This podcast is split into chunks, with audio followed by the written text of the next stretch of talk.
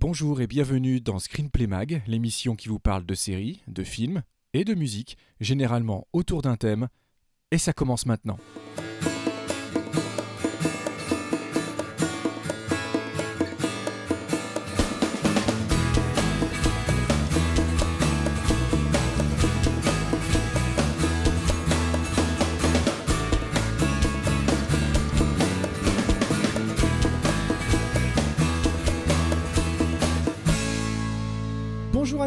Bienvenue dans Screenplay Mag, édition traditionnelle avec l'ami Christophe. J'en profite pour lui dire tout de suite bonjour. Salut Christophe. Salut Vivien Et ben là, on est parti pour une, on va dire, une espèce de, trilogie d'émissions, même si les sujets vont être différents. Alors, on va commencer aujourd'hui par une émission, on vous le dit tout de suite, plus longue, assumée, quasi double, parce que gros, gros, gros morceau. Euh, on va mettre en opposition deux euh, films qui sont parfaits pour la période de Noël. Le premier, c'est Édouard aux mains d'argent de Tim Burton, est-il besoin de le préciser, face à un film beaucoup moins connu, euh, réalisé par Victor, Victor, pardon, Victor Salva, et qui s'appelle Powder. On vous en dira plus tout à l'heure et vous comprendrez pourquoi on les a réunis et mis en parallèle. Euh, les semaines suivantes, eh ben, on va vous faire un gros gros morceau. On va vous faire Harry Potter, mais alors tout Harry Potter. On va partir des animaux fantastiques, on va revenir sur les huit films, on va partir sur la pièce de théâtre. Tout ce qu'on pourra vous dire sur le gros phénomène Harry Potter, ce sera fait sur les deux émissions suivantes. Mais d'ici là, eh ben, comme d'habitude, et là encore, il y a des gros, gros, gros morceaux qui se complètent et qui sont en même temps rivaux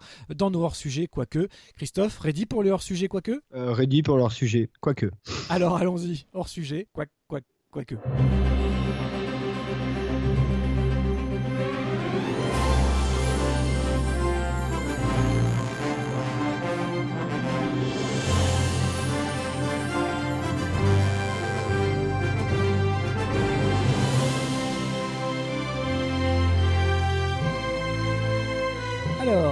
ces petits hors-sujets, eh ben c'est bien simple, hein. Euh, fidèle à notre, euh, à notre réputation de geeks assumés. Eh ben le premier hors-sujet dont je vais me charger va être consacré à Marvel et le ton hors-sujet à toi, en toute logique, va être consacré à DC. Voilà, comme ça on sera complet. On a les deux écoles, euh, pas face à face, mais bon. Alors moi. Euh, je, me permets de démarrer parce qu'en fait, je vais pas vous parler ni d'une série, ni d'un film, ni même des deux, et pourtant d'un peu tout à la fois. Euh, L'année dernière, enfin en 2015, aux États-Unis et en 2016 euh, pour la France, l'univers Marvel original, c'est-à-dire l'univers des comics, a été complètement, complètement, j'ai même pas envie de dire rebooté, mais refaçonné. Pour aboutir, euh, depuis quelques mois, euh, ça sort en France, hein, chaque mois c'est les, éditions euh, Panini. Euh, il y a huit titres mensuels qui sortent, je vous détaillerai ça un petit peu après. Euh, mais ça, ça ne s'appelle plus le, ni l'univers Marvel de base, ni l'univers Ultimate. Non, non, c'est le All New, All Different. Marvel Univers, l'univers Marvel, tout nouveau, tout beau. Euh, en gros, pour vous la, essayer de vous la faire simple, parce que c'est toujours très compliqué. Pendant 5 mois, il y a eu un gros gros événement chez Marvel appelé les Secret Wars, où absolument toutes les séries Marvel sont rentrées en collision à- à- au sein d'un énorme, gigantesque crossover, comme ils avaient déjà pu le faire un petit peu à l'occasion des Civil War. Euh, sauf que là, un affrontement euh, énorme entre les Ou même, Avengers. ou même, pardon, pardon, ou même des premières Secret Wars qui datent des débuts des années 80. Absolument, le titre est volontairement fait volontairement référence, eh bien évidemment, à cet arc-là euh, très célèbre des années 80. Là, ce qui se passe, c'est que euh, suite à un gros affrontement entre les Avengers, les Beyonders, les Illuminati et Docteur Fatalis, euh, tout l'univers Marvel explose ou implose, enfin les deux en même temps, ce qui fait que le multivers n'existe plus du tout et que pendant une période de ce, 5 mois et donc de ce Secret Wars, une seule et même planète, appelée Battle World, euh, réunit en fait des fragments de euh, chacun des univers Marvel depuis la création jusqu'à en 2015. Euh, c'est grâce au bon pouvoir du docteur Fatalis qui devient, qui s'autoproclame Dieu Fatalis hein, au passage, comme ça c'est plus simple. Euh, eh bien chaque chaque élément marquant de l'univers Marvel a été revisité pendant 5 mois. Les grandes sagas, aussi bien Civil War que celle de Spider-Man, que celle d'Iron Man, que celle des Avengers. Enfin, il s'est passé plein de choses pendant 5 mois qui ont euh, déboulé à la construction d'un tout nouvel univers où il n'y a plus qu'une seule et même euh, pas planète, mais en tout cas un nouvel univers Marvel entier. Euh, ce qui fait que des personnages anciennement Ultimate sont aujourd'hui dans notre réalité, à l'image par exemple du Old Man Logan, à savoir le Wolverine qu'on voyait surtout dans, les, dans, les, dans, des, dans des univers parallèles, donc un Logan vieux, sous fond de western un peu post-apo, etc. Bah là, il, arrive dans notre présent à nous et côtoie les X-Men d'aujourd'hui, alors que son homologue Logan, jeune contemporain, lui s'est fait tuer dans la bataille.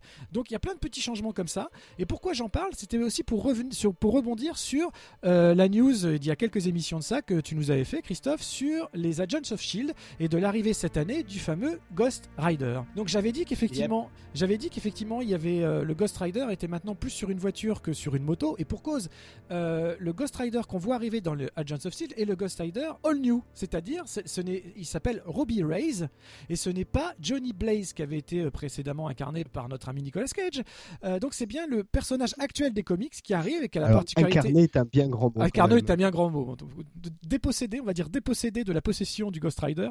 Donc c'est un, choix euh, intéressant à plus d'un titre parce que c'est un choix donc du prendre le personnage contemporain de manière à faire coexister plus ou moins l'univers des comics à celui de la série télé et des films, on va le voir aussi. Donc c'est lui qui a bien une voiture de l'enfer et puis qui a des chaînes qui s'enflamment, etc. Euh, donc c'est pas du tout le même personnage. C'est pour ça que peut-être certains d'entre vous ont pu être déroutés quand le Ghost Rider est arrivé dans la série et qu'il n'avait pas sa moto, etc. C'est juste, c'est pas Johnny, c'est Robbie. Donc ça c'est un premier point. Et puis après il y a plein d'autres choses. Euh, il y a une version féminine de Wolverine qui est un clone en fait de Logan qui est devenu le l'héroïne principale de, du nouveau titre Wolverine. Euh, le Thor tel qu'on le connaît, le Thor au masculin a disparu, il est parti, on ne sait pas pourquoi, on ne sait pas où, on attend qu'il revienne et en attendant c'est Jane Foster qui a été jugée digne du marteau et qui incarne une, une Thor au féminin. Enfin il y a plein plein de différences comme ça. Donc juste pour faire, pour faire simple, il y a 8 titres par mois qui sortent depuis déjà 7, 7 mois en France chez Panini. Les titres sont euh, Avengers, euh, les Inhumains et ça c'est vache les Inhumans pardon et ça c'est vachement important surtout pour les fans de, de Agents of Shield parce qu'on suit vraiment en parallèle, enfin tout ce que vous comprenez pas dans la série et dans les BD et inversement. Il y a vraiment une, ça se répond vraiment euh, à la perfection là-dessus. Euh, il y a le All New Spider-Man qui est super, le All New euh, Iron Man, le All New X-Men. Enfin, tout ça a été quoi Il faudrait une émission entière, mais je voulais juste voilà faire un petit point là-dessus. Euh, toi, toi, Christophe, je sais pas si tu es, non, tu, tu arrêté de lire les comics ou t'en es de, cette aventure originelle? Ah, Non, non, ouais, ça fait un moment que je, je lis plus les comics, j'ai pas le temps. mais mais c'est marrant parce que DC a fait ça il y a, y a pas si longtemps que ça avec le, le New 52. Oui. Où pareil, ils ont explosé, ils ont explosé leur univers euh, et euh, ils l'ont remis euh, tout au goût du jour, tout réadapté avec moins de séries, etc. Et je crois que c'est un peu, ils sont un peu condamnés à faire ça régulièrement parce que les univers deviennent tellement complexes que si jamais à un moment donné t'arrêtes de suivre, bah, ils finissent, ils arrivent à un point où ils perdent du public en fait. Là, ce qui est en revanche intéressant chez Marvel, c'est que malgré le fait que sur la, chronologie les empêche d'intégrer parfaitement tout, ils essayent quand même d'intégrer au maximum ce qu'ils peuvent. Exactement. Et ça entre tous les tous les médias. Et ça répond vraiment au cinéma, puisque là, les titres phares de, de, l'All New, All Different Universe euh, Marvel, ça reste euh, les Gardiens de la Galaxie. C'est pas compliqué, hein. en plus des nouveaux Gardiens de la Galaxie, il y a un titre par personnage. Donc, il y a euh, Groot, il y a tout le monde, il y a Quills, enfin, chacun a sa propre série, en plus de la série régulière où, on les suit tous ensemble. la même chose sur Deadpool, il y a énormément de séries Deadpool, et il y a une série spéciale qui est publiée en France hein, tous les mois, qui est vachement sympa. C'est Deadpool et Spider-Man qui travaillent ensemble, ils ont leurs comics en commun, en plus des aventures de Spider-Man et de Deadpool en indépendant. Donc il y, a, plein plein de choses comme ça. Et sinon, ben, l'univers Ultimate, hein, qui avait presque volé la vedette à l'univers logique, euh, enfin l'univers d'origine, je veux dire, euh, a quand même duré 15 ans. 15 ans tout pile avant de tout, de tout casser et de tout recommencer. Euh, ce qui est pas mal. Ce qui est beau, c'est beaucoup déjà. C'est déjà un bel. Mais non, non, moi je trouve ça, je trouve ça pas mal qu'ils aient cette tentative-là. Ça reste une, une tentative industrielle assez unique, euh, assez unique, d'autant que, euh, euh, et j'insiste, on, le dit souvent, on le dit souvent, mais DC a largement les moyens de le faire parce que tout est entre les mains de la même maison mère, qui n'est pas le cas chez Marvel quand même. Eh oui. Donc malgré tout, ils s'en sortent plutôt bien. Bon, c'est pas le cas chez Marvel. Je crois que et Sony et Fox commencent à comprendre que c'est leur intérêt de, de, jouer collectif, en tout cas. Ils ont mis le temps, mais ils y viennent. Ouais, ouais, parce que euh, malgré tout, euh, euh, le public fait pas la différence entre les histoires de studio. C'est aussi simple que ça. À la limite, ils s'en foutent que ce soit Marvel, Fox, Sony. Enfin, pour le public, ça a aucune importance. Et quand on voit, quand ils essayent de faire un peu trop cavalier seul, que ça donne pas très, des très bons résultats. ne parlons même pas des 4 fantastiques version Josh Trank qui est, qui est juste catastrophique. On voit bien, on voit bien que c'est leur intérêt, quoi. C'est leur intérêt. Et, euh, et, du coup, euh, bah, moi, ça m'étonne pas et je trouve ça très bien. Et, si, si ça, les fans, euh, si les lecteurs ils trouvent leur compte, tout va bien, quoi. La, seule petite difficulté, c'est que du coup, pour les, lecteurs un peu historiques, eh ben, c'est un peu perturbant parce qu'il y a certains personnages qui ont plus tout à fait les mêmes valeurs. Il y a certains arcs, tu vois, quand. Moi j'insiste, mais Day of Future Past, bon, l'arc euh, était franchement raté. Euh, cinéma, franchement oui. raté. Apocalypse, c'était pas grandiose non plus. Euh, bon, euh, c'est dommage parce que les X-Men, ça reste euh, un des éléments majeurs de l'univers Marvel. Euh, putain, mais euh, laissez tomber. euh, les- rendez les X-Men à Marvel et qu'on n'en parle plus, quoi. Oui, alors justement, je rebondis et après je vais, je vais conclure là-dessus, mais les X-Men, c'est vraiment intéressant ce qui se passe dans les comics X-Men actuellement. Donc j'ai déjà un petit peu parlé du, de Old Man Logan qui devient le Logan officiel de- du présent. Ce qui est intéressant, c'est qu'il est, mis en- il est mis en contact avec une. euh, Jean Grey. ouais, avec Jean Grey, pardon. Jean Grey. À force de, tout, de, de vouloir trop en dire, je, je- j'ai- les noms qui sautent. Donc le, le fait de mettre le, le Old Man Logan en relation avec Jean Grey, qui en plus est une Jean Grey jeune, parce que ce qui s'est passé, c'est que beaucoup des X-Men sont morts. Donc la bonne idée qu'ils ont eue, c'est qu'ils ont envoyé Hank. euh, vous savez, pour ceux qui sont moins familiers, c'est celui qui est qui se trans, enfin, qui a cette, euh, cette, euh, ces, ces jolis poils tout bleus. euh, voilà, c'est lui qui, qui dort un peu la tête en Et bas. d'ailleurs, normalement, il se transforme pas. hein, dans, non, non, non, il se transforme pas comics d'ailleurs. Il reste, il reste comme ça tout le temps. En fait, il a eu la bonne idée d'aller dans le passé pour rechercher les versions jeunes, euh, bah voilà, de, de Jean Grey, de Cyclope euh, et d'autres, de, tous ceux qui étaient décédés en fait dans les versions actuelles. Il est allé les chercher en version plus jeune. Ce qui fait qu'on a en ce moment même un Old Man Logan qui est en interaction avec les, avec les, les X-Men vraiment des origines, mais qui ont été directement été cherchés dans le passé. Donc tout est réécrit. Mais c'est plutôt malin. C'est plutôt malin. Ouais, bah ouais, non, non, non, mais euh, il faut le faire. Euh, Encore une fois, il y a un moment donné où les crossovers, etc., tout ça devient tellement complexe que plus personne n'est capable de suivre, euh, qu'on peut pas demander euh, au public d'acheter toutes les séries dans l'ordre pour tout voir. Donc ça me paraît assez normal.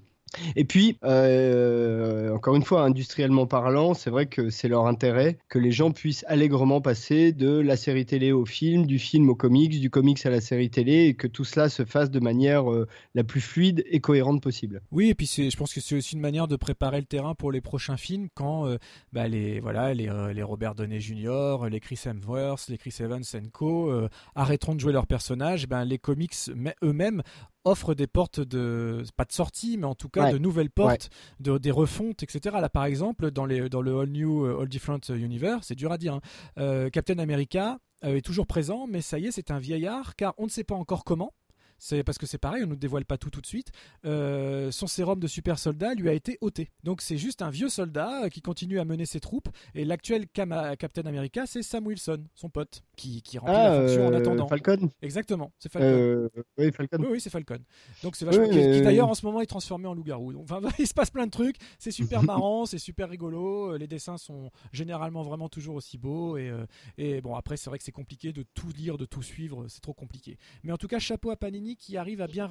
L'avantage, c'est que nous, on a euh, un titre euh, français comprend euh, quatre comics en fait, l'équivalent de quatre épisodes américains.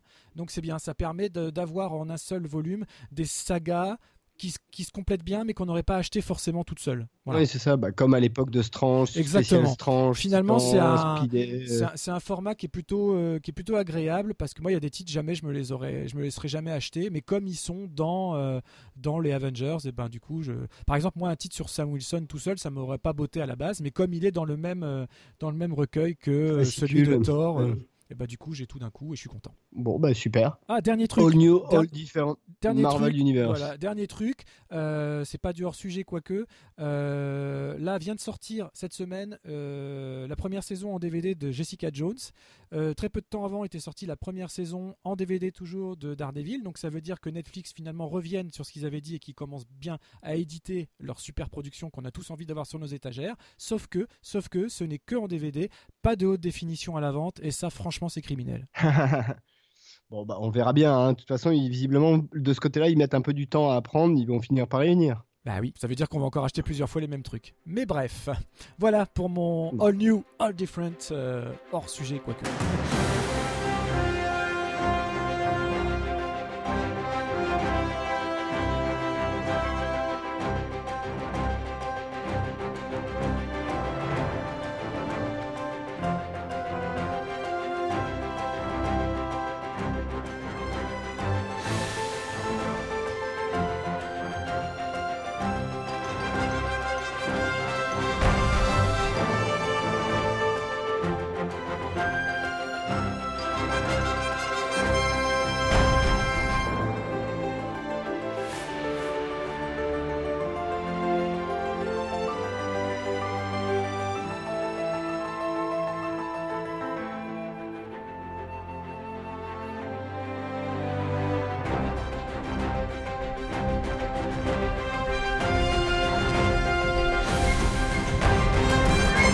Bah, à mon tour avec DC. Alors, bon, bah, ils l'avaient promis, ils l'ont fait. Euh, la CW, euh, qui maintenant euh, squatte les séries DC allègrement, a fait le crossover. Alors, c'est pas le premier, hein, puisque la saison dernière, il y avait déjà eu d'autres crossovers, mais là, ils ont vraiment fait un gros crossover. Supergirl, The Flash, Arrow et Legends of Tomorrow. Donc, respectivement, les épisodes. Alors, Supergirl, c'est juste la fin d'épisode qui est l'introduction en fait du crossover. Donc c'est l'épisode euh, qui s'appelle Medusa, épisode 8.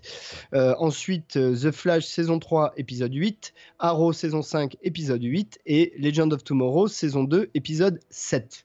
Et Flash, Arrow et Legend of Tomorrow, à chaque fois, l'épisode s'appelle Invasion. Donc Invasion 1, Invasion 2, Invasion 3. Alors le, je vais pas rentrer dans les détails hein, parce que évidemment tout le monde n'a pas eu l'occasion encore de voir. Sachez juste que euh, bah, tout le monde est présent plus ou moins dans tous les épisodes, plus ou moins. Euh, mais chaque épisode, et c'est ça qui est intéressant, est fait dans l'ambiance habituelle de la série dans laquelle elle est diffusée. Donc, même si euh, l'histoire est en continuité d'une série à l'autre, d'une certaine manière, à chaque fois, c'est un petit peu différent parce qu'on préserve l'ambiance de la série dans laquelle c'est diffusé. Donc, le segment Flash eh ben, il est euh, ambiance euh, un épisode de The Flash. Le segment Arrow, il est un peu plus sombre, euh, ambiance épisode Arrow. Le segment d'ici Legend of Tomorrow, enfin Legend of Tomorrow d'ailleurs maintenant, est plus SF, Space Up, ce genre de trucs. Et à chaque fois.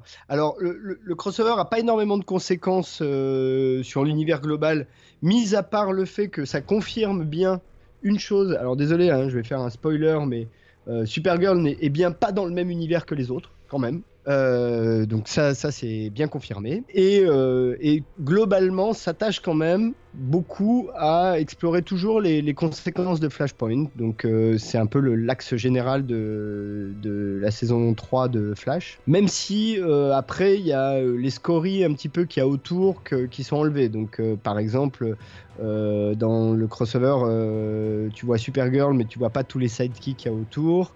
dans The Flash, tu vois pas les nouveaux sidekicks de la saison 5.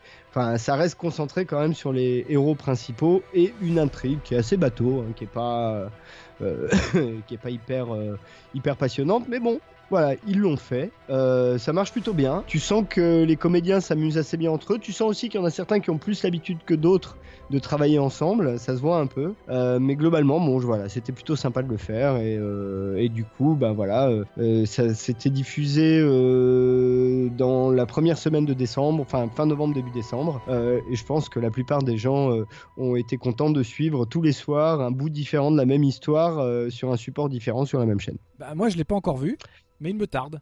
Euh, donc juste j'essaye de rattraper un peu mon retard. Bon alors ce qui était impossible à faire hein, sur Arrow et sur The Flash parce que j'avais un petit peu trop de retard. Donc ce que j'ai fait, ben, j'ai tout simplement squeezé euh, toute la saison dernière et de Arrow et de The Flash. Et ma foi j'arrive à bien, j'arrive à bien me repérer quand même euh, parce que je veux, en prévision de ce crossover, je voulais absolument suivre la saison série après série dans l'ordre de diffusion. Euh, ça me paraissait être euh, important pour, euh, pour mieux apprécier l'instant où ça arriverait. Après, moi j'ai toujours autant de réserves sur, le, sur, le, sur la qualité d'acting de Flash. J'arrive pas à m'y faire, je trouve que ça joue vraiment pas bien. et puis, Legend of Tomorrow. Bon, ça y est, là, on a bien vu tous les changements qu'ils avaient opérés, mais ça continue à ramer quand même, hein, je trouve. Hein. Oh là là, surtout depuis qu'il y a Timeless en face, j'ai de plus en plus de mal avec Legend of Tomorrow. Euh, bah, le, problème de Legend of Tomorrow, effectivement, tu l'as bien dit, hein, c'est que ça n'a pas beaucoup d'intérêt finalement de faire une série de voyages dans le temps. Euh, en revanche, la tentative de faire une série euh, chorale, euh, en fait, c'est déjà ce qu'ils ont fait sur Arrow et, The Flash, parce que Arrow assez rapidement, il a des sidekicks, ce qui fait que c'est en fait une team, et The Flash pareil. Mais ce qui est intéressant dans Legend of Tomorrow, c'est que, comme The Flash d'ailleurs, et, Arrow au début, même si c'est un peu moins le cas aujourd'hui, c'est que ça va chercher des bouts de l'univers d'ici euh, qu'on voit pas forcément tant que ça. Donc euh, dans Legend of Tomorrow, c'est la, la, GSA, la, Justice Society of America, euh, qui évoque les super-héros un peu version pulp années 40-50. Voilà, un peu Watchmen d'ailleurs, si pour ceux qui connaissent, il y a un petit côté comme ça. côté Flash, bah, c'est plutôt les côtés multivers, voyage dans le temps, etc. Et Arrow, bah, c'est la Ligue des Assassins. voilà, donc c'est des bouts de l'univers d'ici qu'on te met un peu en place. Et euh, d'ailleurs, euh, Supergirl suit un peu le même chemin puisque cette saison, c'est vraiment une saison autour de euh, des aliens et la Terre et qu'est-ce qui se passe entre eux, quoi. En gros, hein. c'est le, thème général de la saison quand même. Oui, complètement. Moi, d'ailleurs, j'aime toujours autant Supergirl. Euh, j'aime, je trouve ça toujours aussi frais et ça, ça, m'emmène bien toujours. J'aime bien tout l'arc qui commence à se dessiner autour de sa frangine et tout ça. Vraiment, ça, me plaît bien. Euh, après, sur Arrow, juste un mot. Moi, j'ai du mal avec les sidekicks. Euh, que je trouve vraiment vraiment et, nouveau? Ah ouais vraiment second couteau. Et puis ils prennent trop de place et ça me saoule. Il y a même même les designs franchement sont pas terribles. À part celui qui a des bandelettes partout là qui est plutôt un peu un côté un peu épouvantail euh, euh, celui-là je l'aime assez. Mais bon les autres j'ai quand même du mal. Vraiment du mal. D'ailleurs au début j'ai pensé que c'était ça hein. moi j'ai pensé que c'était une version de de, de l'épouvantail hein, qui est quand même un vrai méchant d'ici alors normalement plutôt de Batman mais bon bah oui. Euh, mais c'est vrai que le, le, caractère design, il, est proche de ça. Il est plutôt bien foutu. Je suis d'accord avec toi. Euh, les autres n'ont pas beaucoup d'intérêt, mais euh, je crois que le, problème d'Arrow, c'est que là, ils tournent un peu en rond. Ils ne savent pas trop où ils vont. et c'est la, la, complexité, elle est un peu là, quoi. C'est qu'ils savent pas trop ce qu'ils font avec ce, truc. Donc j'ai tendance à penser que là, Monsieur Berlanti, c'est un peu quand même consacré toutes ces nouvelles séries, euh, tous les ans il y en a une nouvelle. Là maintenant il, a peut-être, il est peut-être temps qu'ils reviennent un peu aux fondamentaux et qu'ils remettent un peu du jus dans Arrow. Quoi. Ouais, vraiment. Et puis euh, est-ce que, les, est-ce que cette construction en flashback est encore vraiment nécessaire? Moi je sais qu'à chaque fois qu'on rentre en flashback, bah, ça me saoule. Euh, parce que c'est vraiment qu'une manière de sortir du récit. Alors ok, ça peut apporter des éléments entre guillemets psychologiques, mais enfin bon, euh, je trouve pas toujours crédible euh, dans les flashbacks. Il était pas crédible dans la forêt, il est pas, il est pas trop crédible en agent russe. Enfin, je sais pas. Ça me, autant j'aime bien en tant que, personnage de Harrow, je trouve même qu'il fait un bon boulot, Stephen Amell en tant que maire de la ville et tout ça, en tant qu'homme politique, un peu idéaliste, avec la, avec la petite frangine qui, qui, joue les commerciales et tout ça. Enfin, je trouve que ça marche plutôt bien dans, dans, dans le présent, mais dès qu'on m'emmène sur un flashback c'était déjà le cas dans les premières saisons, ça, ça a tendance à me, à me perdre un peu. Ah, moi j'aimais bien, sauf que évidemment maintenant qu'ils ont, euh, qu'ils sont, euh, euh, au départ ça se passait 5 ans avant, donc au départ ils respectaient plus ou moins la chronologie. Là ils peuvent plus, eh oui. puisque forcément le, le, flashback maintenant, bah, c'est, ça commence à être ce qu'on connaît déjà. mais je, je pense qu'ils sont pas bêtes, ils vont peut-être en jouer. D'ailleurs il y a un épisode là de Arrow qui est celui juste après le crossover où il commence un peu à jouer d'ailleurs sur des flashbacks de ce qui se passait pendant la première saison en fait. Oui, oui, oui, tout à fait. Mais des choses qu'on n'a pas vues. Oui, oui.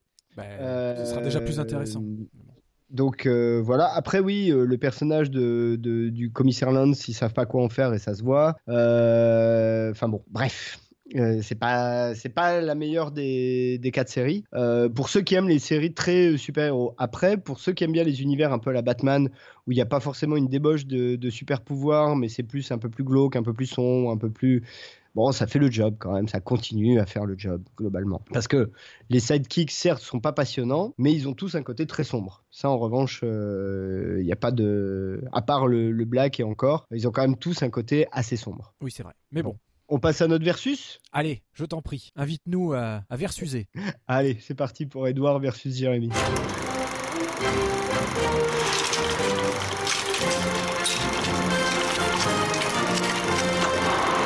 Bon, à tout seigneur, tout honneur, mon ami. Ah. Euh, c'est toi qui as suggéré euh, ce versus et bien t'en as pris. Euh, donc peut-être on peut commencer par parler du moins connu des deux finalement. Oui, ben je, je trouve que c'est bien pour ça que j'ai choisi. Alors moi, Powder, hein, pour le citer, pour, pour, donner son titre original. Euh, donc c'est sorti en 1995, donc ça sort, euh, je crois que c'est 5 ans après Edouard. Edouard, ça doit être 90, hein, quelque chose comme ça, il me semble. Euh, donc je crois qu'on est 5 ans après Edouard Romain d'Argent. Et même si les films ne se ressemblent pas, on y retrouve quand même une trame un peu similaire et surtout un type de personnage bah, tout aussi similaire en fait. Pour vous la faire euh, simple, euh, donc Jérémy, de son nom, incarné par Sean Patrick Flannery.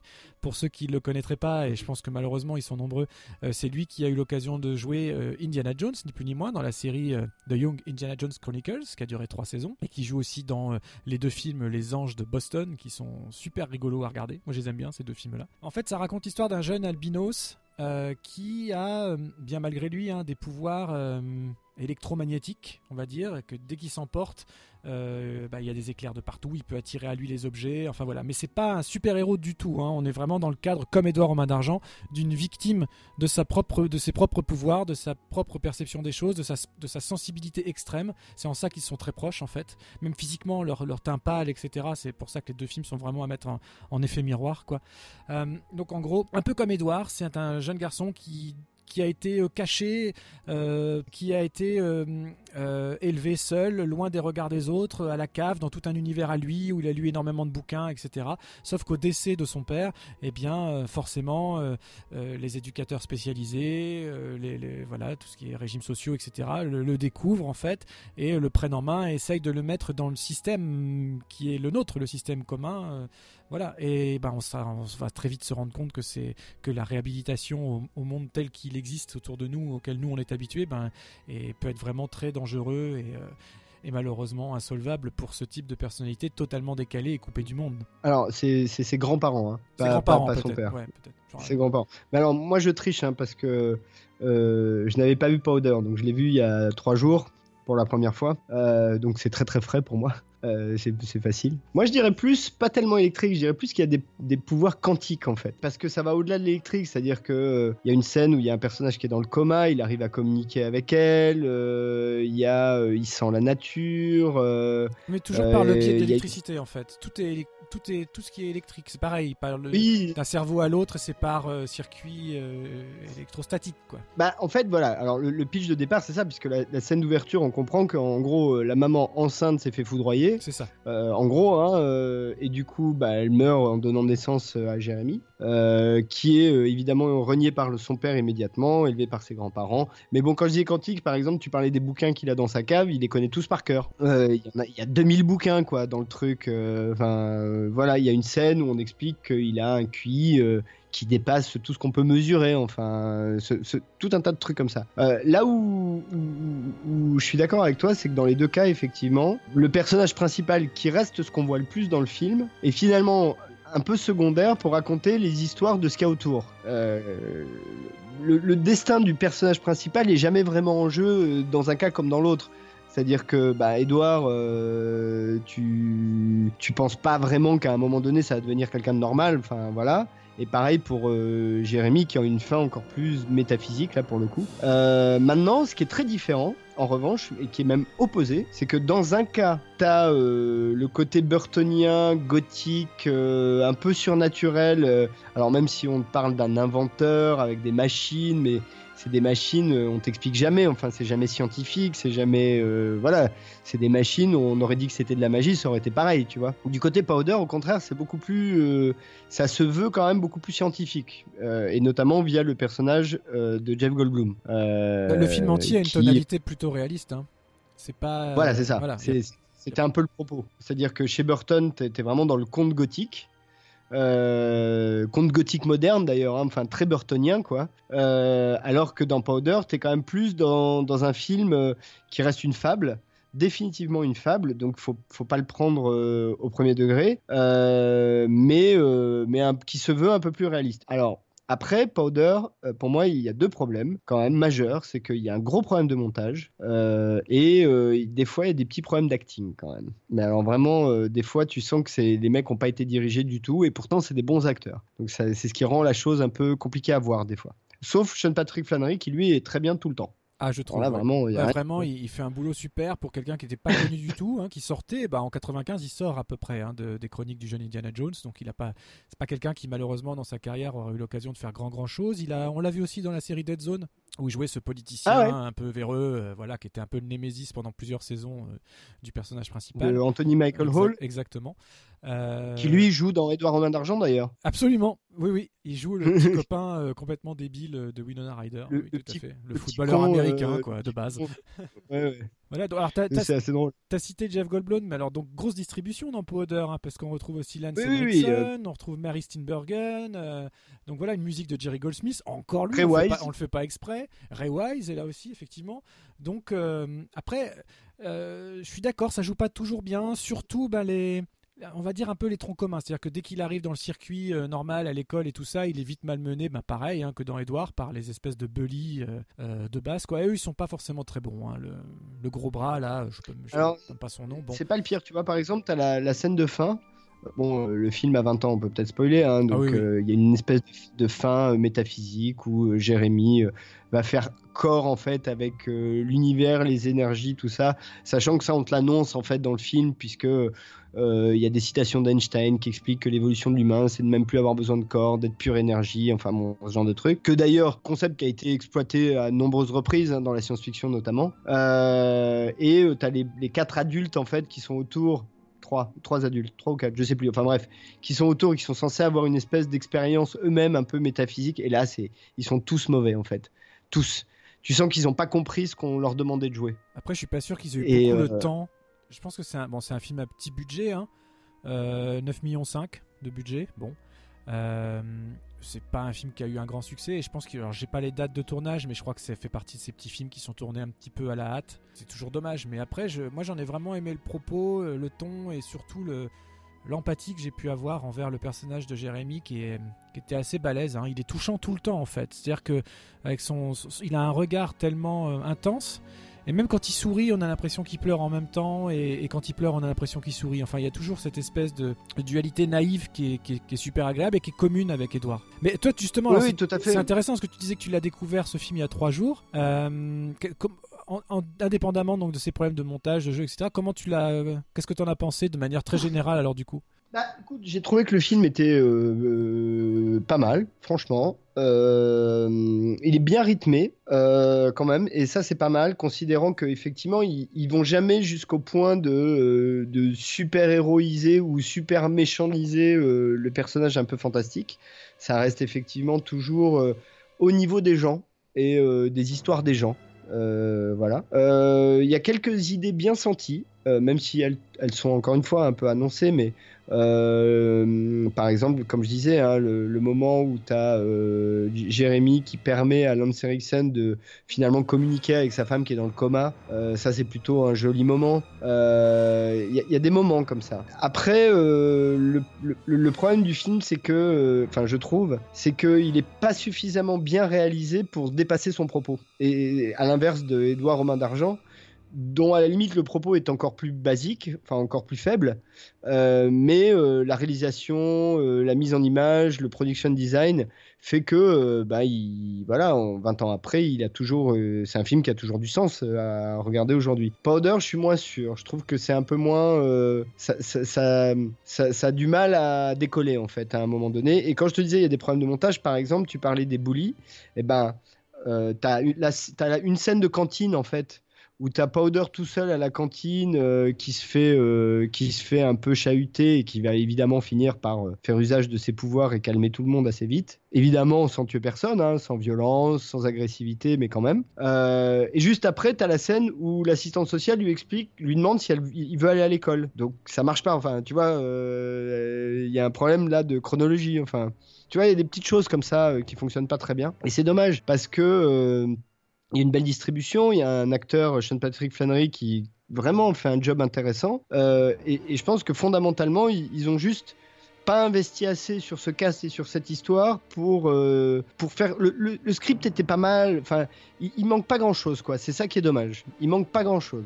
Moi, je suis, je suis assez globalement, euh, je suis assez globalement d'accord avec toi. Mais moi, il y a, par exemple, il y a, il y a la scène de la chasse que, que je trouve extraordinaire. Euh, quand euh, il y a une scène en fait où euh, il y a un, un, cerf. un cerf voilà qui se fait qui se fait shooter quoi par un chasseur et en fait au moment où le, le, le, cerf décède il agonise hein, il souffre vraiment et ben Jérémy slash Powder absorbe toute cette souffrance et d'un geste très brutal prend le voilà touche le chasseur et lui fait partager l'expérience de la mort du cerf et toute la souffrance et toute l'agonie qu'il peut éprouver. Et en ça, moi, bon, après, je, vais me faire des ennemis, surtout que j'habite à la campagne, je suis complètement anti-chasse, hein, bien évidemment. c'est ce genre de, de scène qui, moi, va transcende un petit peu les, justement les défauts, les, défauts que peut avoir par ailleurs le film. Euh, moi, quand je vois le jeu de Sean Patrick Flannery qui est hyper intense, euh, l'émotion que me procure des scènes comme celle-là et même la toute fin.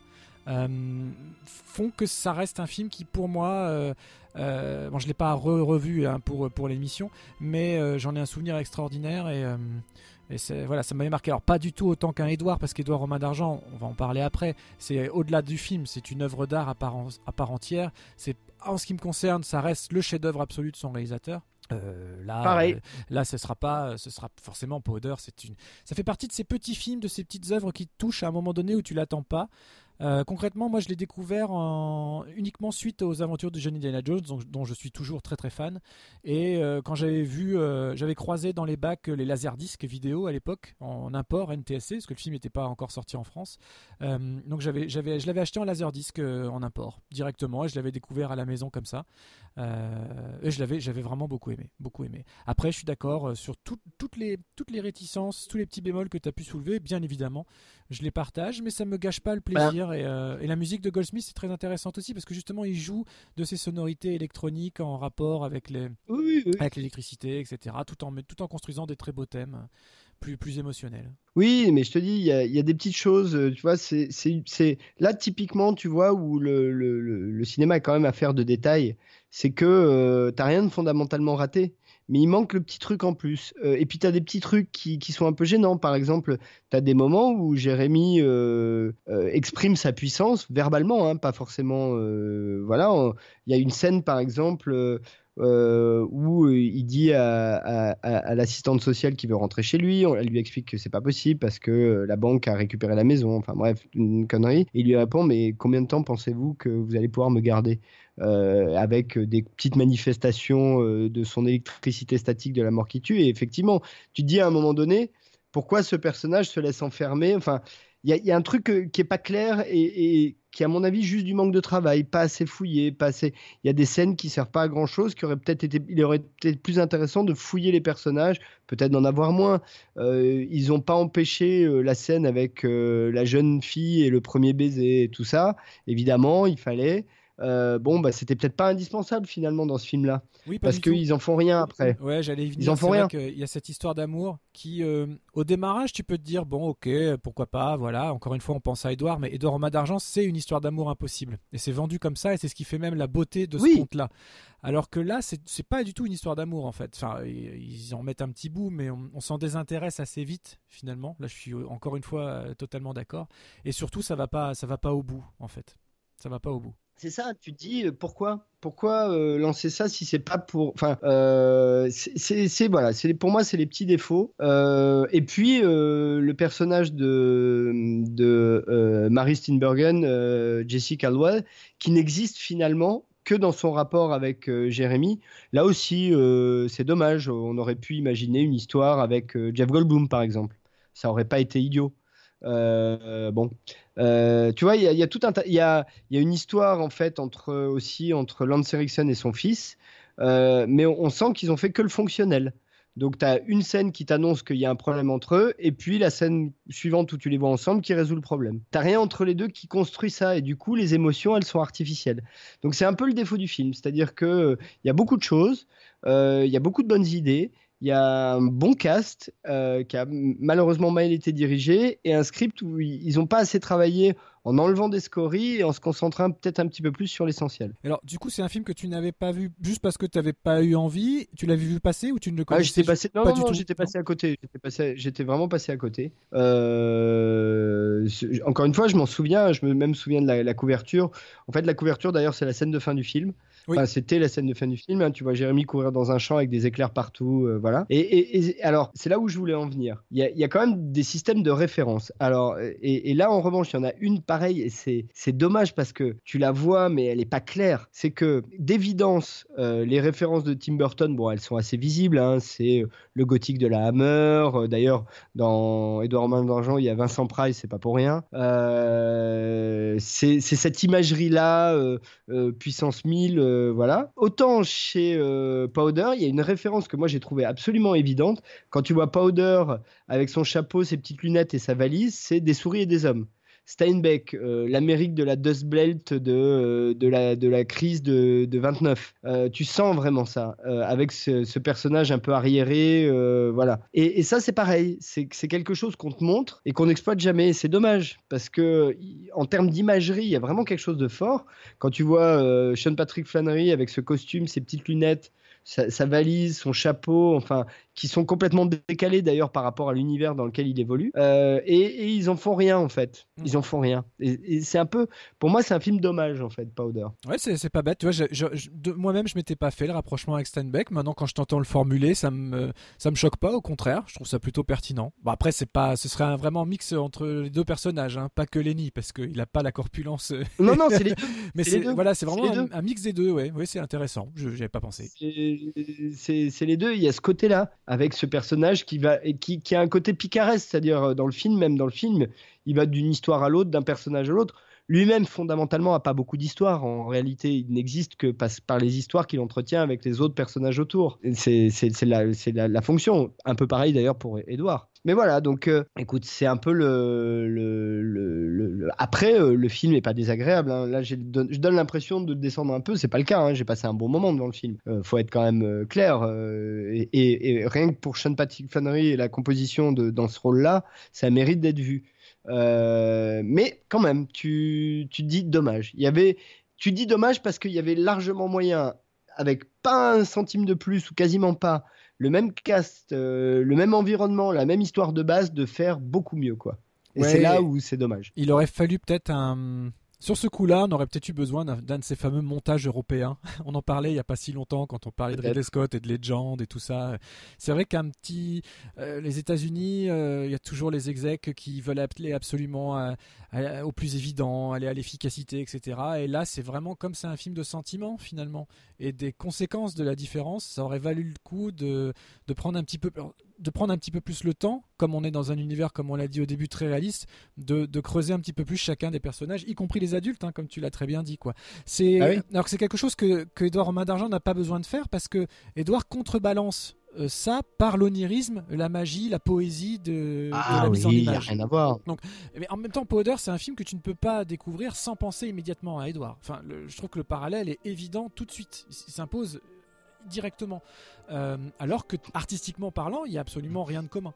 Mais euh, les deux personnages sont tellement proches dans la sensibilité, dans, dans, leur, euh, dans ce qu'ils imposent aux autres finalement, le fait même de leur existence impose aux autres, je trouve que le rapprochement est, inévitable et que du coup quand on a un chef-d'œuvre absolu comme Edouard en main d'argent en face, forcément on peut être qu'un second, troisième, quatrième couteau, même si le film euh, est, correct, très correct. Bon, sachant qu'il euh, il y a une autre différence euh, qui est quand même importante, c'est que Powder c'est un film-film, Edouard c'est un film de Noël. C'est ça, c'est un peu pour ça qu'on l'a choisi cette semaine aussi. non mais ça compte parce que il y a un côté, enfin c'est important d'ailleurs, c'est même une légende de Noël. Edouard en main d'argent. T'as vu un peu comment je fais la transition oh, c'est beau. Edouard Oh, c'est beau. C'est bah, allons-y. Allons-y. C'est smoothie. Ah bah non, tu fais une transition en douceur et puis tu pars sur allons-y, ça va pas du tout. allons-y. non, mais euh, déjà euh, en, disant que je suis d'accord avec toi, je pense que c'est encore à ce jour le meilleur film de Tim Burton, même si on a d'autres que j'aime beaucoup. Hein. Euh, je suis un grand fan de Big Fish, Yamed Wood, voilà. Mais Edouard, je trouve que c'est c'est celui en fait probablement qui est je pense que ça doit être son film le plus personnel, peut-être, Edouard en un argent. Bah, chaque grand artiste a, chaque grand artiste a son œuvre, euh, comme on le disait un peu hein, sur, euh, sur Ridley Scott aussi avec Blade Runner, euh, ça les dépasse finalement. Il y a une œuvre qui arrive à un moment de l'existence qui, dépasse l'artiste lui-même, les équipes elles-mêmes. et là, Edouard en main d'argent, c'est clairement ça. C'est-à-dire que c'est un, un ovni de poésie, de poésie sombre, poésie gothique, et en même temps poésie de Noël. Enfin, il y a tout, tout mélangé. Et je crois que ça, je pense que ça le dépasse lui-même, quoi. C'est la première fois qu'il travaille avec Johnny Depp.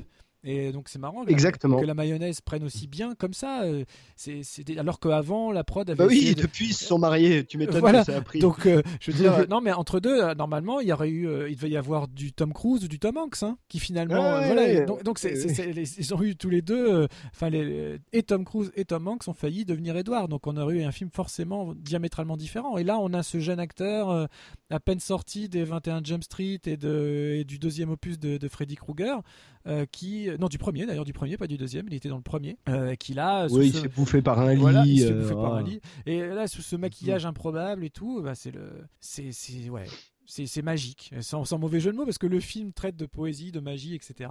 Et euh, c'est vraiment un, c'est vraiment un long métrage euh, Enfin, ah mais c'est un film qui est intéressant euh, ouais, à de nombreux égards. Euh, peut-être on peut rappeler de quoi ça parle au cas où il y ait des gens euh, dans, qui soient restés dans leur grotte et qui n'aient pas vu Édouard Romain d'Argent. Bah écoute, à, quelques détails près, c'est un peu la même histoire. Donc on a, alors pour le coup là, c'est pas un papa ou un grand-papa, c'est un créateur. Édouard est une création ex nihilo. Voilà, c'est un créateur. Donc c'est un, en gros, c'est une machine hein, parce que quand on voit un petit peu de quoi il est fait à l'intérieur, c'est ni plus ni moins qu'un robot finalement, Édouard. Après, on n'a pas mhm. tout, on n'a pas tout le n'a pas tout le processus euh, et scientifique euh, et électronique euh, de l'affaire, mais on voit d'où il vient, de cette chaîne de montage d'où il vient. Donc, comme tu le disais aussi, c'est Vincent Price qui, très symboliquement, en inventeur fou, voilà, vient, vient se greffer au, cinéma de Tim Burton. C'est déjà lui qui avait prêté sa voix à la narration du court métrage Vincent, hein, qui était si, si formidable. D'ailleurs, c'est pas pour rien que ça s'appelait Vincent, ce petit personnage.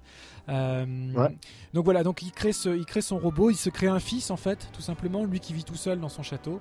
Euh, comme pour Powder, eh bien le, le créateur, en l'occurrence, et non plus le grand-père, euh, décède et Edward se retrouve tout seul dans ce château abandonné jusqu'au jour où eh ben la maman de Winona, qui n'est autre aussi que la maman de Génération perdue.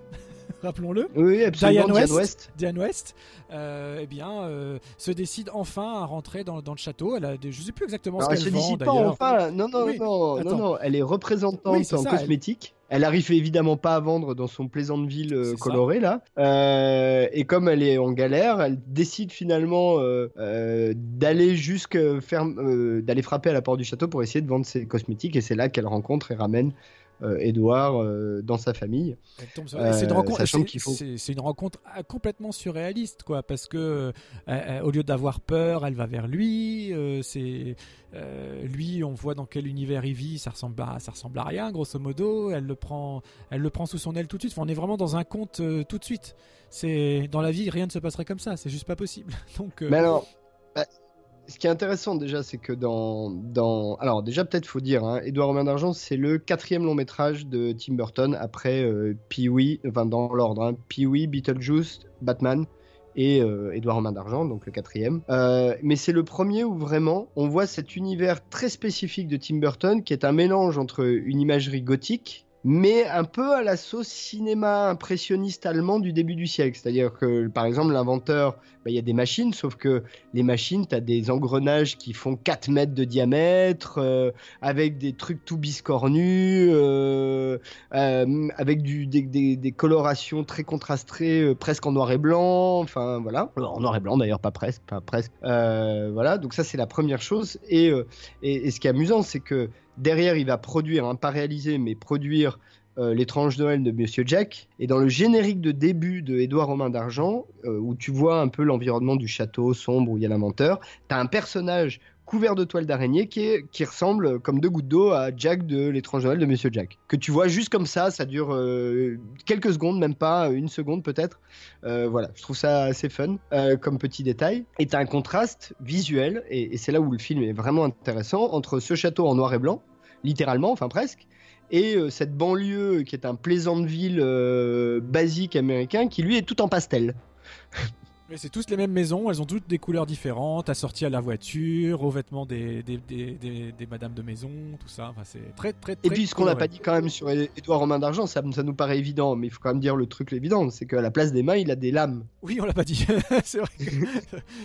il avait Oui, pas- il faut que ça paraît Alors, évident. C'était pas un choix de, de son papa, c'est juste qu'il n'a pas eu le temps d'être fini. D'ailleurs, euh, c'est une des premières choses qu'il dit, c'est euh, je suis pas fini. Il est tout mignon quand Oui, il oui, dit ça. puisqu'on voit, on voit même euh, en flashback la scène où il était censé avoir des mains On les voit ses mains. dans le film. Ouais. Mais alors là aussi, ce qui est intéressant dans le, le- le design du personnage, c'est que, un, bon, il a la même coupe de cheveux que Tim Burton, bon, ça c'est un truc. Euh, il porte une espèce de combinaison en cuir un peu. qui fait un peu penser d'ailleurs à celle de Brandon Lee dans The Crow, je trouve, le- la combi. Euh, absolument. au départ, hein, pas quand ils lui mettent le costume après par-dessus, mais euh, voilà. Et puis les lames, c'est pas des petites lames, quoi, c'est des lames qui font 1m50 de long, enfin. Et du coup, s'il a le. S'il a les bras écartés et les mains vers le bas, ça donne vraiment une espèce de, de d'étirement en fait du, de, des lignes euh, qui sont très travaillées. Et, et j'insiste là-dessus parce que tout le film n'a d'intérêt. Enfin, le principal intérêt du film est quand même esthétique. C'est avant tout une œuvre esthétique, euh, Édouard en main d'argent.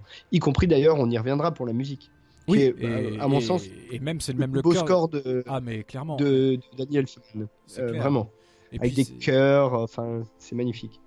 Euh, Oui, le score est absolument génial. Ça, on en, on en reviendra longuement à la fin de l'émission. Euh, mais même, tu parlais de ce sens artistique et de création, c'est même inhérent au personnage, puisque grâce à cet appendice, finalement, il en fait un outil de création. Et que ce soit euh, les, les haies, euh, les cheveux ou les, ou les, ou les, ou les, blocs, les blocs de glace, il crée des sculptures, des formes absolument incroyables. Donc, de la de l'imperfection crée le, enfin naît la perfection euh, éphémère certes. En plus c'est parce que c'est que des en fait il ne fait que des choses éphémères. Euh, voilà une coiffure euh, une sculpture de glace un- une haie qui va repousser de toute façon. Donc ça je trouve que c'est intéressant aussi pour une œuvre de cinématographique qui elle bah, normalement est vouée à vivre pour l'éternité hein, de ressortie en ressortie de restauration en restauration tant que le monde existera et s'intéressera à ça Edouard Romain d'Argent vivra. Et en revanche, le personnage, lui, crée des, des- fait des créations euh, éphémères. Et j'aime beaucoup ce, j'aime beaucoup cette notion-là, ce, ce contraste-là. Alors, peut-être ce qu'il faut dire sur euh, Édouard en main d'argent, c'est parler, dire un mot en fait quand même du travail de Johnny Depp, qui probablement avec ce film euh, a démontré euh, ce qui est une de ses principales qualités d'acteur, c'est ce côté presque pantomime. Euh, et d'ailleurs maintenant il en abuse, c'est même un peu chiant. Euh, et donc pour, pour la composition d'Edouard, a priori, hein, de ce que j'ai compris, il s'est beaucoup inspiré notamment de Chaplin. Euh, Enfin vraiment de, cette idée de, de transmettre des émotions sans parole, avec très très peu de paroles. Et, du coup dans tout le film, il a jamais une démarche normale. tout est tout dans son corps en fait n'est jamais naturel. Enfin, il y a toujours un côté un peu étrange, euh, dans le bon sens du terme. hein, vraiment, ça participe du, du personnage. Euh, technique qu'il réutilisera d'ailleurs peu de temps après dans un autre film que je vous conseille, euh, qui s'appelle Benny and June. Euh, qui est un très joli film où là l'hommage à, à Chaplin est premier degré là même pour le coup. Euh, je sais pas si tu as vu Benny and June mais si tu l'as pas vu jette un œil ça va te plaire. Il faudra que je jette un œil. J'ai jamais eu l'occasion de le voir non plus, celui-là, tu vois. Ah bah ça fait partie. Alors il y, a- il y a quelques films comme ça avec Johnny Depp euh, qui sont un peu méconnus et c'est dommage. Euh, parmi lesquels Gilbert Grape, euh, où il y a aussi Leonardo DiCaprio d'ailleurs, euh, Benny and June et euh, un que j'aime beaucoup qui s'appelle Don Juan Di Marco. Je sais pas si t'as vu ça avec. euh, ah oui, si, celui-là, je l'ai vu, bien euh, sûr. Oui, oui, bien évidemment. Bien évidemment. euh, qui, est, euh, qui est un très joli film aussi, euh, une, très mignon. Enfin, tout ça, c'est des films en plus où il n'y a pas d'enjeu, c'est pas glauque. Enfin, c'est que des films très mignons. En tout cas, là, il fait quand même une composition assez incroyable dans ce film-là. Je pense qu'il il doit en grande partie sa carrière cinématographique à ce film. Probablement un peu à Ed Wood aussi, mais bon, pour d'autres raisons. Et, et puis, il y a une jolie alchimie avec Winona quand même, entre les deux. Ah ben là voilà, on, on a un petit peu amorcé la discussion tout à l'heure avec euh, l'histoire d'amour avortée de Powder. Là c'est tout le contraire. C'est-à-dire que bon, bon déjà Winona Ryder, il n'y a pas besoin d'en dire plus, on est tous tombés amoureux. Euh, C'est normal qu'Edward en tombe amoureux puisque nous aussi euh, devant notre écran on en tombe et désespérément amoureux. Euh, en plus elle est particulièrement magnifique dans celui-là. Et là pour le coup l'histoire fonctionne. C'est-à-dire qu'on comprend d'abord parce qu'elle prend le temps. Je veux dire, c'est pas le coup de foudre, euh, euh, même pas du tout. Hein, euh, mais Ah, C'est même l'inverse. c'est même, voilà, c'est ça, c'est complètement l'inverse. Et du coup, ça prend vraiment le temps de développer. Euh, bon, lui, il en tombe amoureux un peu tout de suite parce qu'elle le fascine. Il, il a jamais vu ça. Enfin voilà, il se la, prend dans la tronche hein, quelque part. Euh, lui qui a jamais vu d'autres personnes avant, il voit que ces euh, ménagères autour du quartier qui sont toutes plus plus ridicules les unes que les autres, mais en même temps elles sont très drôles et on les aime bien en tant que spectateur. C'est ça aussi, on l'a pas dit, le film est bourré de comédie. Il y a plein de séquences ultra comiques en comparaison aux séquences ultra émotionnelles, donc ça marche aussi grâce à ça. Et quand le personnage de Winona arrive, un peu ado rebelle, typique, bon voilà, avec son petit copain typique aussi, voilà.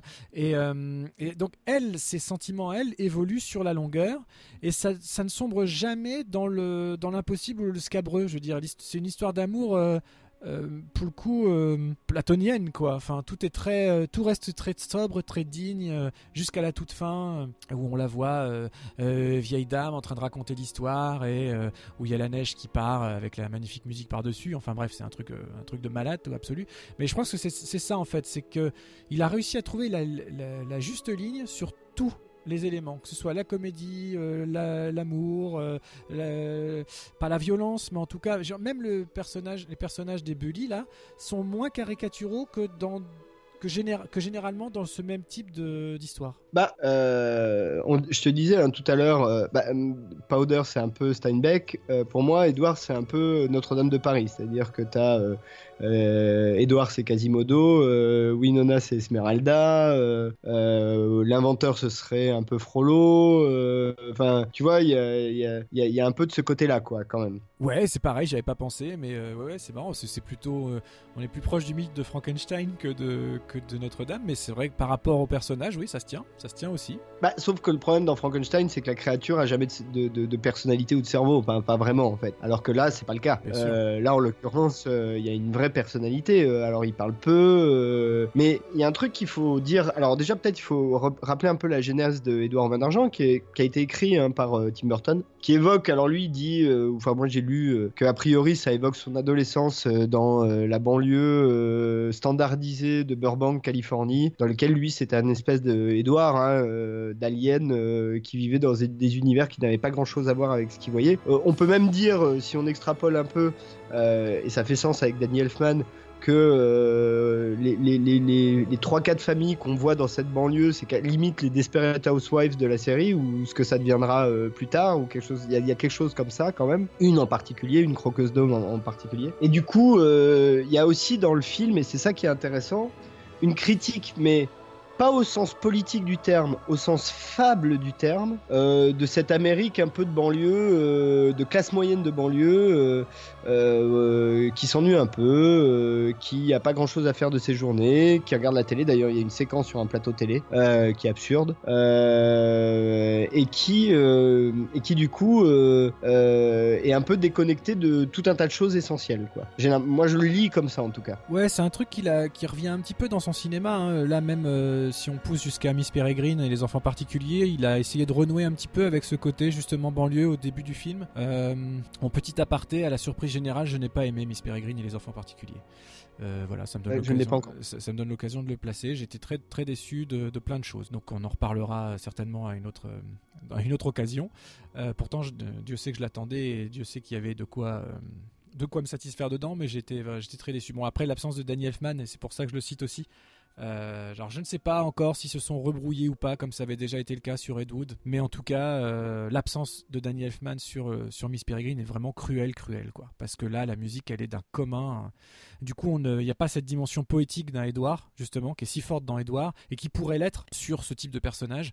des enfants avec leur pouvoir particulier, il y a quand même des séquences qui pourraient être hyper oniriques et qui du coup ne le sont pas parce que la musique est vraiment, vraiment bas de gamme, je trouve. Voilà. Fin de l'aparté. Alors, peut-être, il y a des petites choses hein, qu'il faut dire quand même sur Tim Burton, c'est que moi, pour moi, euh, Tim Burton a en gros fini de dire ce qu'il avait à dire avec Big Fish. Euh, et je trouve c'est il aurait dû faire autre chose après. Euh, il y a pratiquement aucun film après Big Fish que je trouve au niveau. Et même entre les deux, hein, La planète des singes, bon, n'est pas indispensable. Enfin, il, est pas mal. Tu, il se regarde, mais il n'est pas du tout indispensable. même pour lui, hein, c'est un film qui a été tellement repris, recontrôlé. Il a tellement pas pu faire ce qu'il voulait de toute façon que c'est pas un film de Tim Burton finalement, La planète des singes. Mais moi, je trouve que voilà, entre Pee-wee et euh, Big Fish, hors Planète des Singes, chaque film a du sens d'une certaine manière, y compris les Batman, euh, y compris Mars Attacks, euh, même Sleepy Hollow, qui est pas moi un film que j'aime beaucoup. voilà.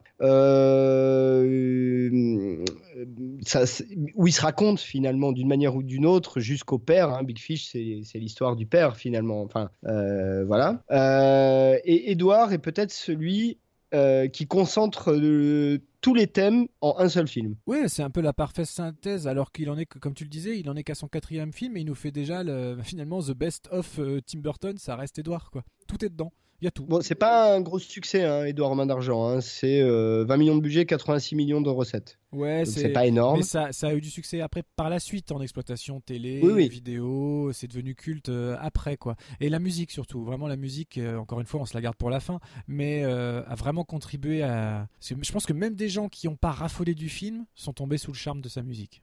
Ça, ça, ça, j'en suis certain. Après, Edouard, c'est un film, c'est un vrai conte, euh, tout court. Euh, en particulier un conte de Noël, mais c'est quand même un vrai conte.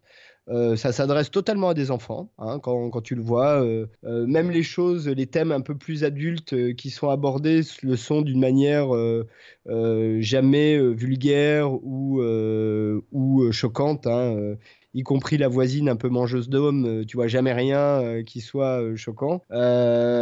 Donc ça, il faut peut-être le dire. Voilà, quoi dire d'autre sur Édouard Romain d'Argent Bah, son héritage, au-delà de, de- de- la musique, de l'existence, euh, voilà, sur la série de concerts dont on va parler dans un moment. Euh, bah, faut savoir qu'Edouard Romain d'Argent a été adapté, alors non pas en comédie musicale, mais en ballet sur scène.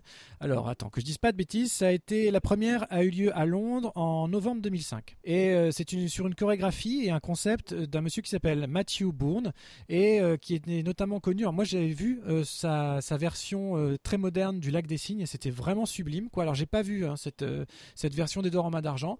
Je sais juste qu'elle existe. Ça reprenait bien évidemment les thèmes de Danny Elfman et euh, j'aimerais bien voir ça, mais il n'y a pas de captation, euh, il n'y a pas de captation officielle, donc c'est dommage. Euh, mais en tout cas, je sais que voilà, ça existe, sachez-le. Après, il n'y a pas eu de autant Beetlejuice avait eu son son dessin animé dérivé, sa petite série animée, tout ça. Sur Edouard, non, ça a été bien protégé. Pas de suite en préparation et c'est tant mieux. Pas de spin-off en préparation et c'est tant mieux. Pas de série animée en préparation et c'est tant mieux. voilà.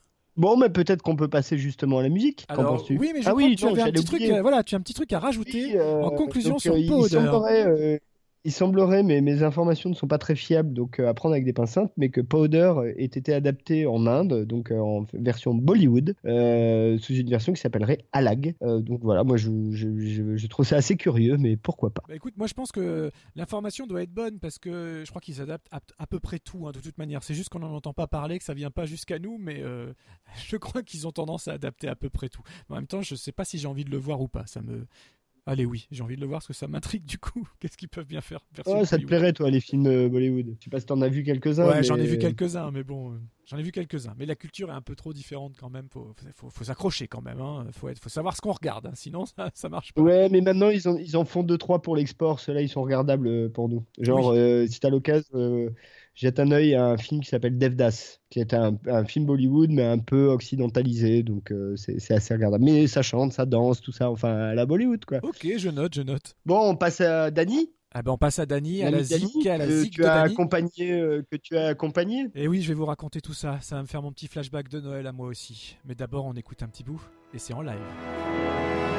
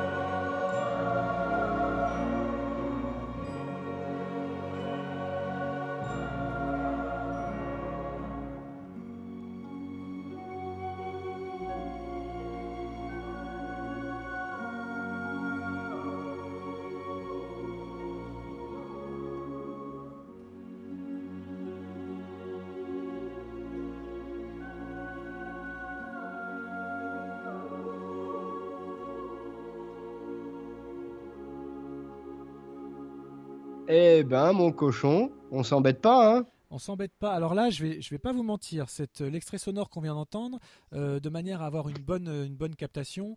c'est une représentation de New York c'est pas une représentation, une des représentations euh, qui ont eu lieu au Grand Rex de Paris euh, en octobre de l'année dernière, et dont j'ai eu la chance de, à laquelle j'ai eu la chance de participer très très activement, très très très activement grâce à, Overlook Event qui avait euh, créé l'événement en France et qui m'avait fait confiance et recruté pour effectivement assurer la présentation de chacun des concerts et puis surtout surtout l'encadrement et l'accompagnement de Monsieur Elfman et de tout l'entourage. Euh, du chef d'orchestre John Mosseri à la sublime violoniste Sandy Cameron. On va en reparler dans un moment. Euh, ça a été une expérience incroyable et euh, ben, j'avais envie de, partager un petit peu ces souvenirs-là avec vous.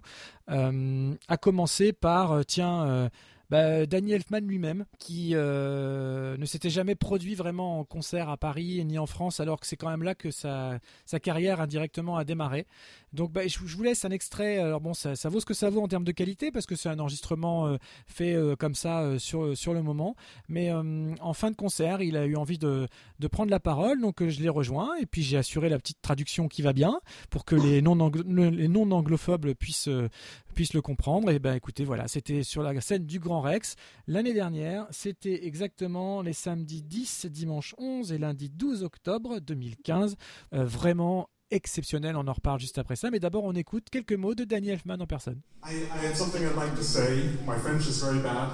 Elfman m'a demandé de nous rejoindre sur scène euh, afin de traduire ce qu'il a à vous dire, parce que ça lui tient vraiment à cœur. Il aimerait que tout le monde dans la salle puisse Maestro Machari and myself could not be happier when we were invited to come to Paris. Le maestro et lui-même ne, pourraient, ne pouvaient pas être plus heureux quand ils ont eu cette opportunité de venir jouer ici pour vous à Paris. But it's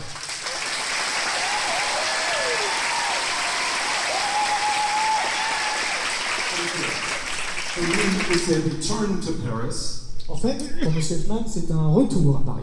Because 44 years ago, Parce qu'il y a 44 ans de cela, when I was 18 years old, il avait alors 18 ans, I played for the first time ever in front of a human being il a joué pour la toute première fois devant un être humain. a violin that I'd been playing for about five months Un petit peu de violon, il s'était entraîné seulement depuis 5 mois. in front of a poor group of people in front of a subway station. Pour ceux qui n'auraient pas compris, devant quelques tout petit peu de personnes devant une station de métro. Strangely, the director of a troupe called La Grand Magic Circus, Étonnamment, le directeur d'une troupe de Grand Magic Circus, Jérôme Savary, Jérôme Savary, hired me to go on tour with them in France and Belgium.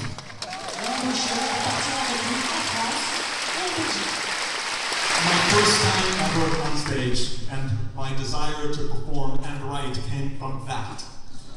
Cette toute première expérience de son envie profonde et de jouer de la musique vient de là. Mr. Is no longer with us. Monsieur Savary, plus longtemps, n'est plus, n'est plus parmi nous, malheureusement. I would like to honor him tonight Il aimerait lui rendre hommage ce soir and to thank Paris for bringing me back after all these years, and to beg you, please don't wait another 44 years.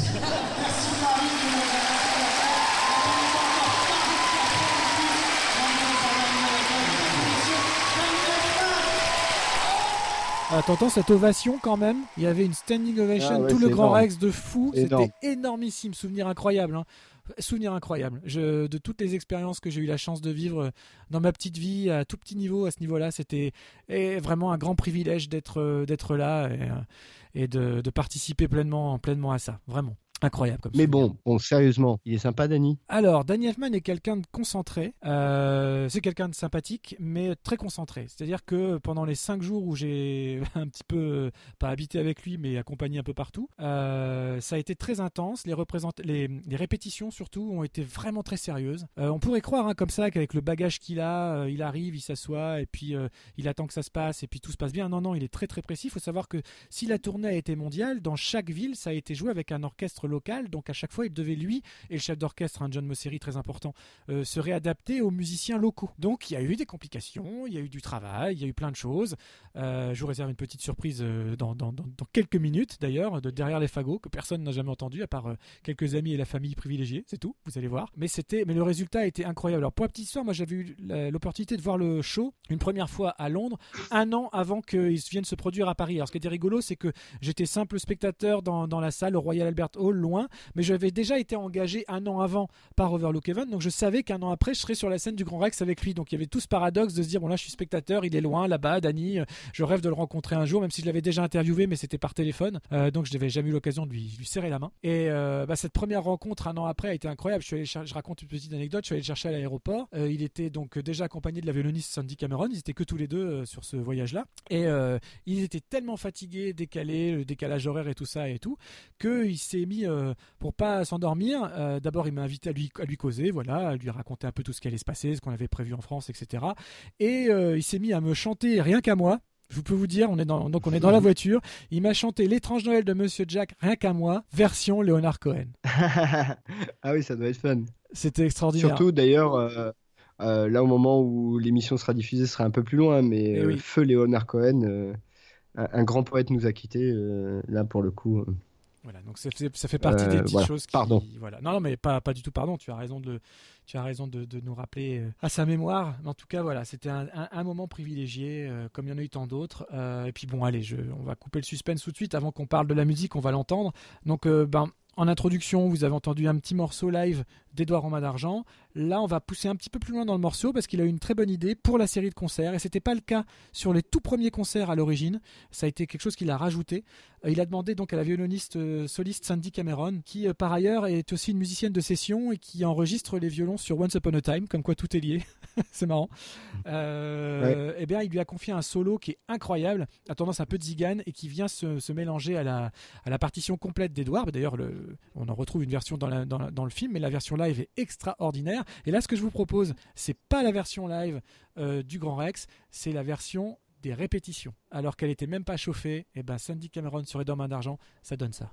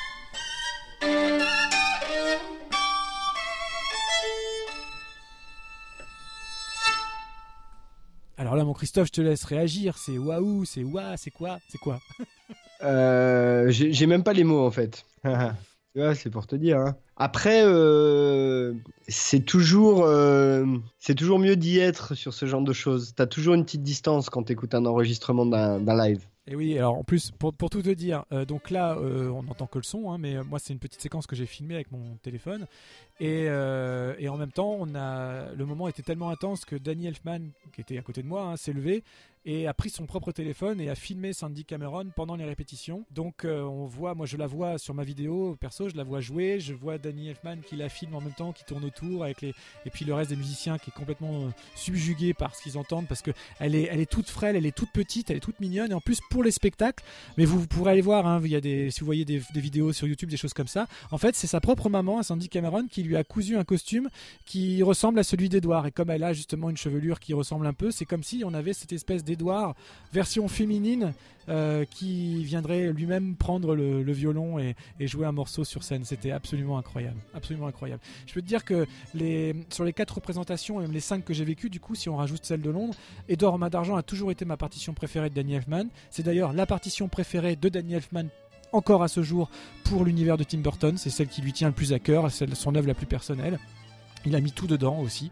Et, euh, à chaque fois, euh, j'ai les frissons, à chaque fois, j'ai la petite larme qui monte. euh, voilà, quand on voit les images en même temps projetées, que l'orchestre qui se déchaîne là-dessus avec les chœurs, l'orchestre, et on voit Winona Ryder qui, voilà, qui regarde ses- la neige qui tombe suite à ce que. voilà, En fait, c'est pas vraiment de la neige, hein, c'est les sculptures qu'Edouard fait de, glace qui font que c'est tout ce qui rejette en glace qui retombe et qui prend les formes de la neige. Enfin, ça reste absolument magnifique. Fallait que je vous fasse revivre ça un petit peu à travers ces extraits-là. J'espère que ça marche. Mais oui, ça marche, bien sûr que ça marche. Bon, euh, je pense que le mieux, c'est d'inviter quand même les gens à, à écouter euh, Danny Elfman, pas forcément qu'Edouard d'ailleurs, mais même si je suis d'accord avec toi, c'est me- son meilleur score ever. Et, euh, et peut-être conclure, conclure là-dessus, non? Qu'en penses-tu? Oh ben ça, me- ça me semble très très bien. hein. Moi je pense qu'on a fait on a fait le tour. et puis bon et c'est Noël aussi. Il va falloir qu'on qu'on aille aussi euh, faire notre sapin. C'est pas tout ça. hein oh, oh, oh. oh. Christmas. Oui, bah juste une Euh, dernière chose sur Danny Elfman, quand même, puisqu'on parle de Noël, l'étrange Noël de Monsieur Jack. euh, dans la version originale, pour ceux qui ne le sauraient pas, euh, c'est Danny Elfman lui-même hein, qui chante le personnage de Jack, qui prête sa voix au personnage de Jack. Et c'est pour ça que quand il est euh, dans la série de concerts, eh bien, il vient chanter les chansons. Il n'est pas à la direction d'orchestre, ou il vient interpréter en live les chansons de Jack, et c'est absolument jubilatoire. C'est énorme. Euh, Il y en a plein YouTube, hein, si vous voulez regarder un petit peu, c'est juste incroyable. Bah, allez voir, euh, allez voir YouTube, allez voir les concerts. Mieux, si vous avez un concert de à peu près n'importe quel compositeur de film qui passe près de chez vous, n'hésitez pas, c'est toujours une expérience incroyable. Évidemment, s'il joue les musiques des films, euh, bon après ça peut être bien aussi, mais euh, donc euh, voilà, il n'est pas prévu pour revenir en France, l'ami. Euh, Alors, là, si, si, il va revenir. Il va reviendre normalement bientôt, mais on n'a pas encore les dates, on n'est pas encore officiel, mais je sais qu'Overlook Event continue à travailler en- avec eux et qu'on en parle très très fortement. Si, si, il va revenir en France, Danny Elfman. Oh, c'est cool ça. Bon, si jamais euh, la Côte d'Azur, le climat est meilleur que Paris. Hein. Moi, je dis ça, je dis rien. Écoute, je, je transmettrai, s'il si, s'il n'écoute pas l'émission, je transmettrai.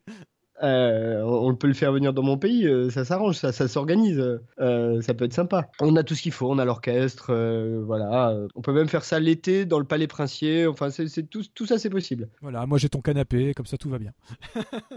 Euh, tout va bien. Bon, allez, on est déjà trop long, ça va pas du tout cette histoire, on a dit qu'on était discipliné. Non, on a dit qu'on faisait une émission un peu plus longue que d'habitude, donc tout est raccord. On avait anticipé justement. Oui, enfin, euh, voilà, un peu, euh, tout est à mesurer, qu'est-ce que c'est un peu? Non, là ça va, on reste dans les cordes. Euh, bon, on se retrouve la semaine prochaine euh, pour notre euh, première partie sur euh, Harry Potter. Continue- on continue dans l'esprit des fêtes de fin d'année. Mais oui Ho, ho, ho, ho. Bref, euh, toujours un grand merci à l'ami Fred et aux chroni- chroniques de Cliffhanger Co. Euh, toujours un grand merci à nos auditeurs. J'insiste toujours, n'hésitez pas à partager. Euh, ça nous aide beaucoup, on en a besoin. Donc partagez, partagez, partagez, partagez le plus que vous pouvez. Et puis, rien à ajouter, Vivien? Non, mais sur le partage, il y a- n'y a, pas longtemps, un d'entre vous a carrément publié sur la page Facebook de Screenplay, donc notre page Facebook, une photo de son trajet en voiture où il prenait. Oui, en- j'ai vu ça. Voilà, c'est super sympa, donc n'hésitez pas, ça nous a fait super plaisir où on voyait qu'il écoutait Screenplay en voiture en retournant, euh, en retournant vers Paris euh, un dimanche soir. Donc euh, ça, c'est le genre de petit truc, forcément, ça nous fait complètement plaisir hein, parce que euh, ça permet. On est là pour ça. on est là pour ça. Si on vous fait passer un bon moment, bah, c'est le but. Voilà. Donc merci encore. Et puis, euh, ouais, ouais, partagez parce que on peut faire bien mieux que ça, les gens. Bien mieux que ça. Bon bah écoute, on verra bien euh, notre prochaine session euh, si ça partage ou si ça partage pas et après si ça ne partage pas, on prendra des sanctions. Allez, à la semaine prochaine et bonjour chez vous.